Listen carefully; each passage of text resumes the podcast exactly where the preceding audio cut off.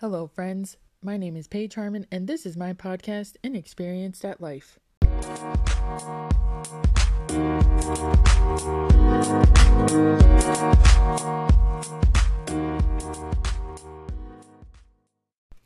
Hey, everybody, and welcome back to the podcast.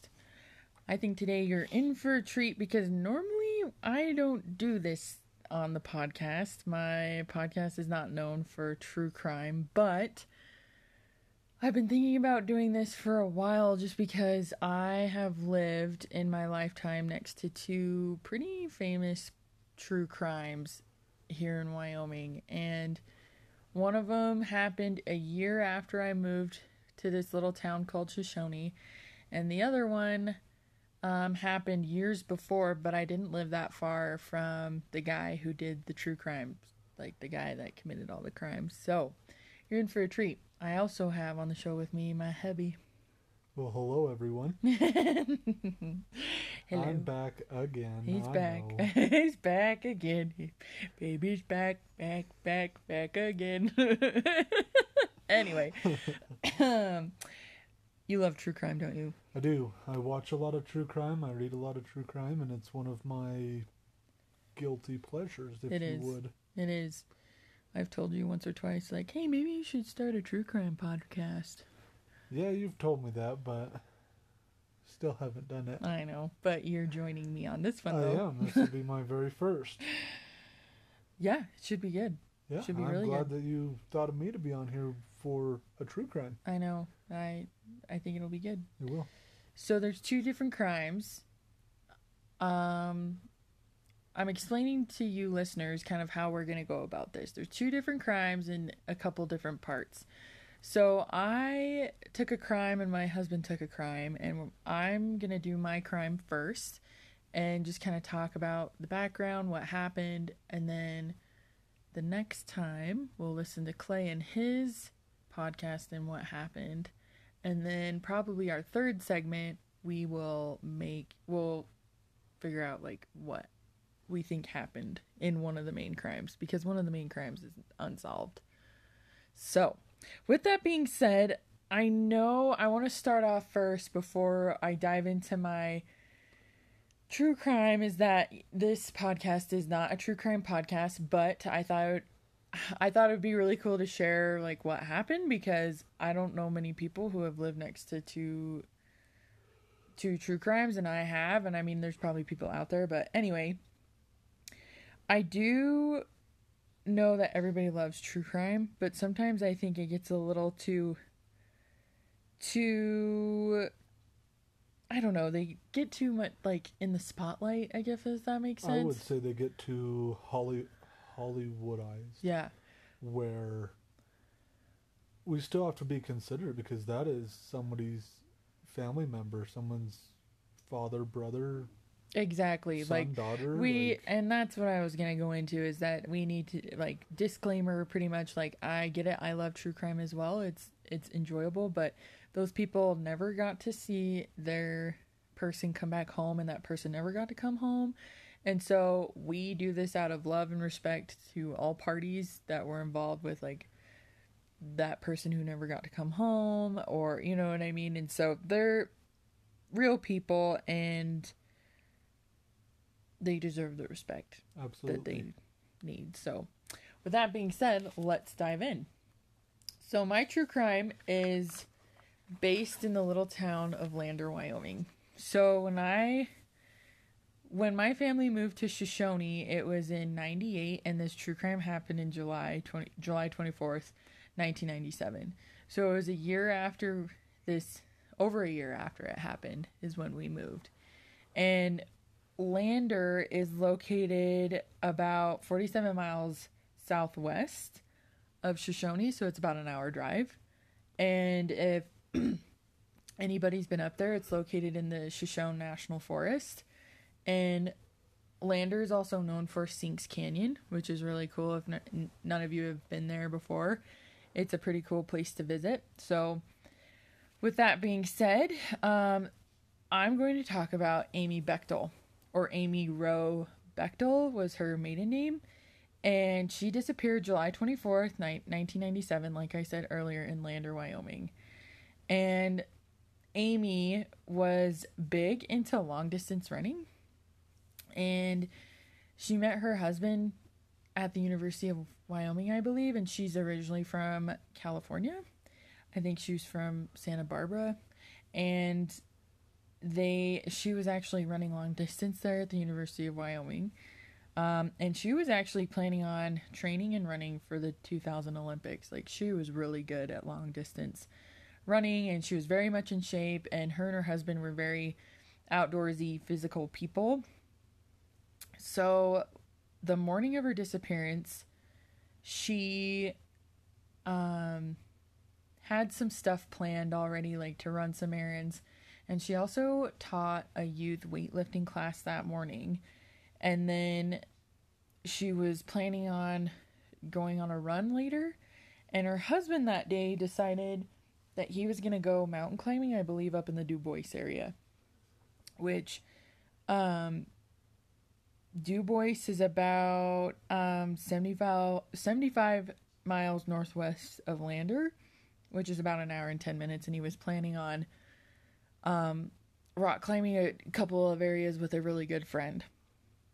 So I'm not exactly sure when he left the house that day and when Amy did too, but I know that they were both um I know Amy was in town when um her husband was not. But around 2:30 p.m., she stopped at a photo store and then she also stopped after that at a gallery store where she talked to a witness that saw her that day and was believed to be the last person who saw her, um, na- named Greg Wagner. And um, she talked to him for a little bit, and then after that, she drove up to Shoshone National Forest near what was called Loop Road, where she was going to go and run uh, for this upcoming 10K that she was planning on running. And um, it's located kind of near where you go to Sinks Canyon. So it's very if you've ever been, if you've ever been up there, it's very foresty, um, a very windy at the time. I think I don't know if it's still dirt road up there. Some of it's paved, some of it's not, if I remember correctly, but she I believe was running more on a very well traveled dirt road. Um there was also an eyewitness that said that they stated while driving on Loop Road that they that day they saw a woman running in the description that matched Amy and what she was wearing that day. So like I said, the guy at the gallery store was supposedly the last guy to see Amy. The last confirmed yeah sighting of mm-hmm. her. So this is kind of like going backwards where like she's not really missing but she is, but these are the last couple of people who witnesses who remember possibly seeing a woman of her description. At around 4:30 that afternoon, Steve, her husband, returned home and from rock climbing and noticed that Amy still wasn't home yet and he wasn't too overly concerned and there was so the internet has like a lot of stories behind this so I don't know what's 100% true 100% not. So this is kind of based off of what I've read collectively overall. And so um, he called a couple of neighbors and asked a couple of friends to see like if they've seen Amy lately, if like if they knew where she was. And He wasn't in a panic because it was pretty common for her to be running most of the time. yeah, right? hmm being out of the house and doing their own thing, and it was well, and then back then too in '97 they didn't have cell phones, so mm-hmm. it was kind of just like on word of mouth, which I feel like nowadays people are like, "What do you mean you don't know? I don't know how to do anything without a cell phone," but we did it. we did it, people. Promise. So he actually waited several hours to see if she would come home. And I think during that time, I think he called a couple more people. And then finally, he decided to report her missing at 10:30 that night. She had not come home and didn't know where she was. And so police and volunteers started looking for Amy that night. And they kind of retraced her steps and asked a bunch of people, like, asked Steve what her agenda was that day. And then from there, kind of followed I guess, her tentative steps that day. And by 1 a.m., they found her car, a white Toyota Tercel that was parked at the Burnt Gulch turnout. Both her wallet and her keys. Her, they some some stories say that her wallet was there. Some say it was missing, but they say her keys were there, and then a to-do list was in the vehicle, still in the vehicle when they found it. And then by 3 a.m., the search definitely heightened. Like they had a bunch of people get involved. By law enforcement, Steve was involved, the couple's families and friends were involved. Several days into the search, the police were getting roughly about a thousand calls a day for tips and potential leads for Amy um, and about her disappearance. And so I could only imagine being an investigator and law enforcement trying to find this missing woman and having to kind of vet through leads and stuff because really how are you supposed to know what's true and what's not? Especially with a thousand calls coming in a day like that would be hard to figure out which ones were credible and which ones were not. Yeah and it's unfortunately it's like who do you believe who do you don't be- who like you, you don't believe and you would like to believe every single one of them but especially in a town the size of lander you don't have the the manpower for that. No, you don't. Not for a rural not little Wyoming town. Not to follow up on every single report that was filed. Yeah, no.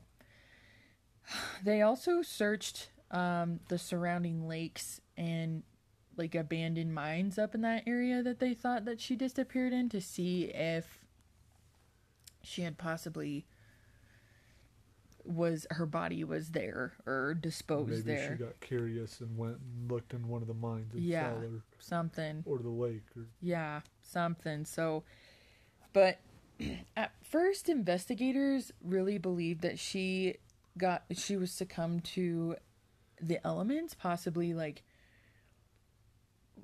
took a trail or ran off the road and either hurt herself or like was out too late and didn't have the proper clothing and so she just died of the elements. Or they really think that an animal got her whether it was a bear a mountain lion um, something got her while running. Which up in that area is not uncommon. uncommon. Yeah no it's not. But i feel like for her she knew i feel like she knew the area pretty well. And um that she would she was running on the road is what the last people uh, said an eyewitness said that they saw a woman running on the road. That's i'm not saying that an animal still can't get you on the road but i'm thinking like if something were to happen to her don't you think that there would be some sort of evidence to show that she was nearby on the road? Or i don't know you know weirder things have happened.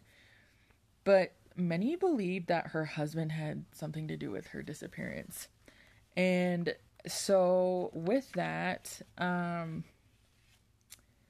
they pretty much they vetted him and they talked to him and a lot of that stuff. So, um, should I get into what they talked to her, the husband about?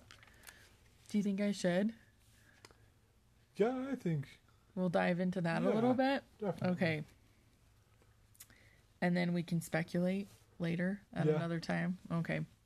All right. So, with that, investigators questioned Steve Steve about Amy and asked like to search the home because for obvious reasons like they needed to get evidence and understand what they were dealing with and also unfortunately if a spouse did the crime or not you're usually the first suspect, right? So yeah, they either need the evidence to prove that you did or did not do it. And yeah. Unfortunately, the only way to do that is either have an ab- alibi or let them search the home so that you can prove to them that you are innocent. Yeah.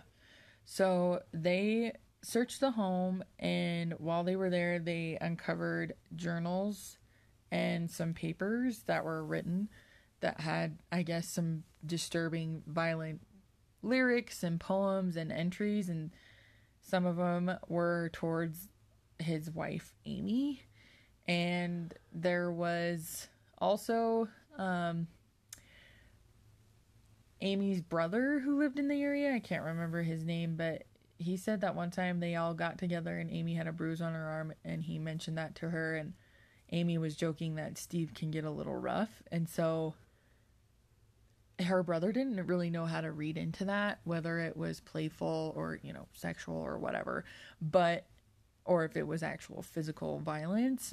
Right. however for the most part their family and friends knew him to have a pretty good relationship. I mean as with any relationship you're going to have your ups and downs but overall it they were pretty happy and pretty steady and well on. Um so Steve was questioned obviously about the journal entries and the poems and the lyrics and stuff and he stated that they were nothing and um that the lyrics were for a band that he was a part of and he felt like that they didn't really have anything to do with her disappearance. And so the detectives questioned Steve on August 1st. They took they brought him in and they talked to him and they basically accused him of killing Amy. And then eventually that turned out to be false because they accused him on false information and it was a false accusation. So Steve lawyered up, obviously, and um, at the time his attorney highly advised and counseled him, Steve, that he shouldn't take a polygraph because it's kind of hit or miss with polygraph tests. Um, and his attorney said that they're usually not very reliable and um, that they can convict him of that. And so he denied it. He denied the polygraph test, and a lot of people were upset. Oh, the whole this whole town was upset because you could only imagine some young woman going missing. You know, Well, and I just look at it from a husband's standpoint. If if that were to happen to you and you went missing, and police asked to search the house, of course I'm going to let them. Right. But then if they come back and they're like, "You did it. You killed her. You need to talk to us." yeah, I'm lawyering, lawyering up right away as well, and I would be devastated that I am pointed as the lead suspect for somebody for my wife going missing that I love dearly. yeah, So in that situation, like I I understand where he's coming from. I wouldn't I wouldn't take a polygraph either because that is self-incriminating me. exactly. Well, he was very cooperative with law enforcement during the entire thing, up until that point when they brought him in and that they were like, "We are trying to get something out of him," which he had in all of his rights to get an attorney and to quote unquote not cooperate after that point. And I agree with you. That's pretty much self-incriminating right there. Cuz why why would you sit there and say, "Yeah, I killed her in order to help with the investigation" when you really didn't? Well, and a polygraph isn't allowed. It's not permissible in court anyways. Right. So all it's doing is harming yourself. So there's Right. no reason to bother taking a polygraph. Well, and his lawyer probably knew that too. Like since it's not permissible in court, like why do we even need to get into that? Where this is just more fuel for the fire and especially for PR and the news and everything. And they're not permissible in court because they're not reliable enough. Yeah. There have been people who have been in totally different state who have confessed and said that they committed a crime and the polygraph says it's true but their alibi shows different that's why they can't use it so why take one Right. Well, and the police stated that they wanted to question him, but he wasn't a cen- central suspect, but they wanted to clear him of any suspicion. And his alibi, if you remember, he was gone all day with his friend rock climbing. And so you have a friend that is saying that he was with him, but a lot of people think that he lied and possibly had the friend help him follow Amy and then take her and then, you know, have her quote unquote disappear. right So, and then, so part of the whole thousand calls a day, tips and leads coming in. A, police got this statement from this woman. Well, I should say information from a woman that stated that she saw who somebody who looked like Amy in a truck that looked like Steve's hauling butt down Loop Road where she was running and um but nothing more came of that because the woman couldn't exactly her facts changed a lot. So She wasn't a reliable witness. no, so she couldn't remember exactly what the woman was wearing. She said that they were driving really fast. She wasn't sure of the color of the truck because the color of the truck changed. Like I think it was blue, I think it was red. Um I can't remember if there was a man driving or not.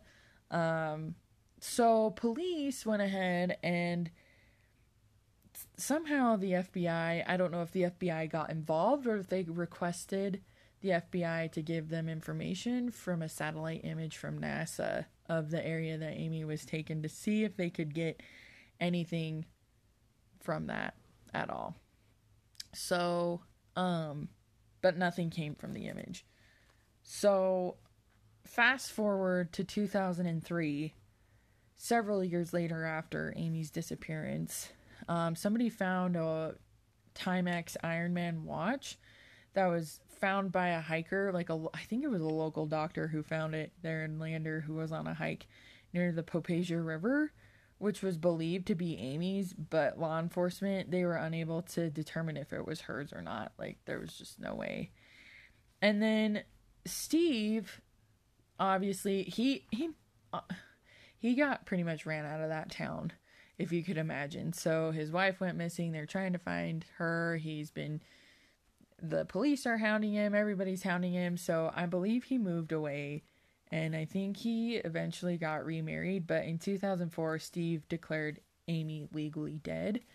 And so um but she's still been she still has been missing ever since. So I think this last year was 25 years she's been missing. So um yeah, so speculation is either an animal killed Amy, either a cougar, mountain or mountain lion, mountain lion, cougar, whatever, some kitty. oh, or like a wolf or a bear or some sort of predator animal got her. Either Amy fell or hurt and hurt herself to the point that she couldn't get help and she died of exposure. Some people think that she fell into the sinks and drowned and they are unable to recover her body. And then some think that Amy's husband's killed Amy husband killed her, not husband's husband killed her. And then our next episode we think that maybe another guy killed her that Clay's going to cover next week. So, anything else to share, Clay? I don't believe so. Okay. I,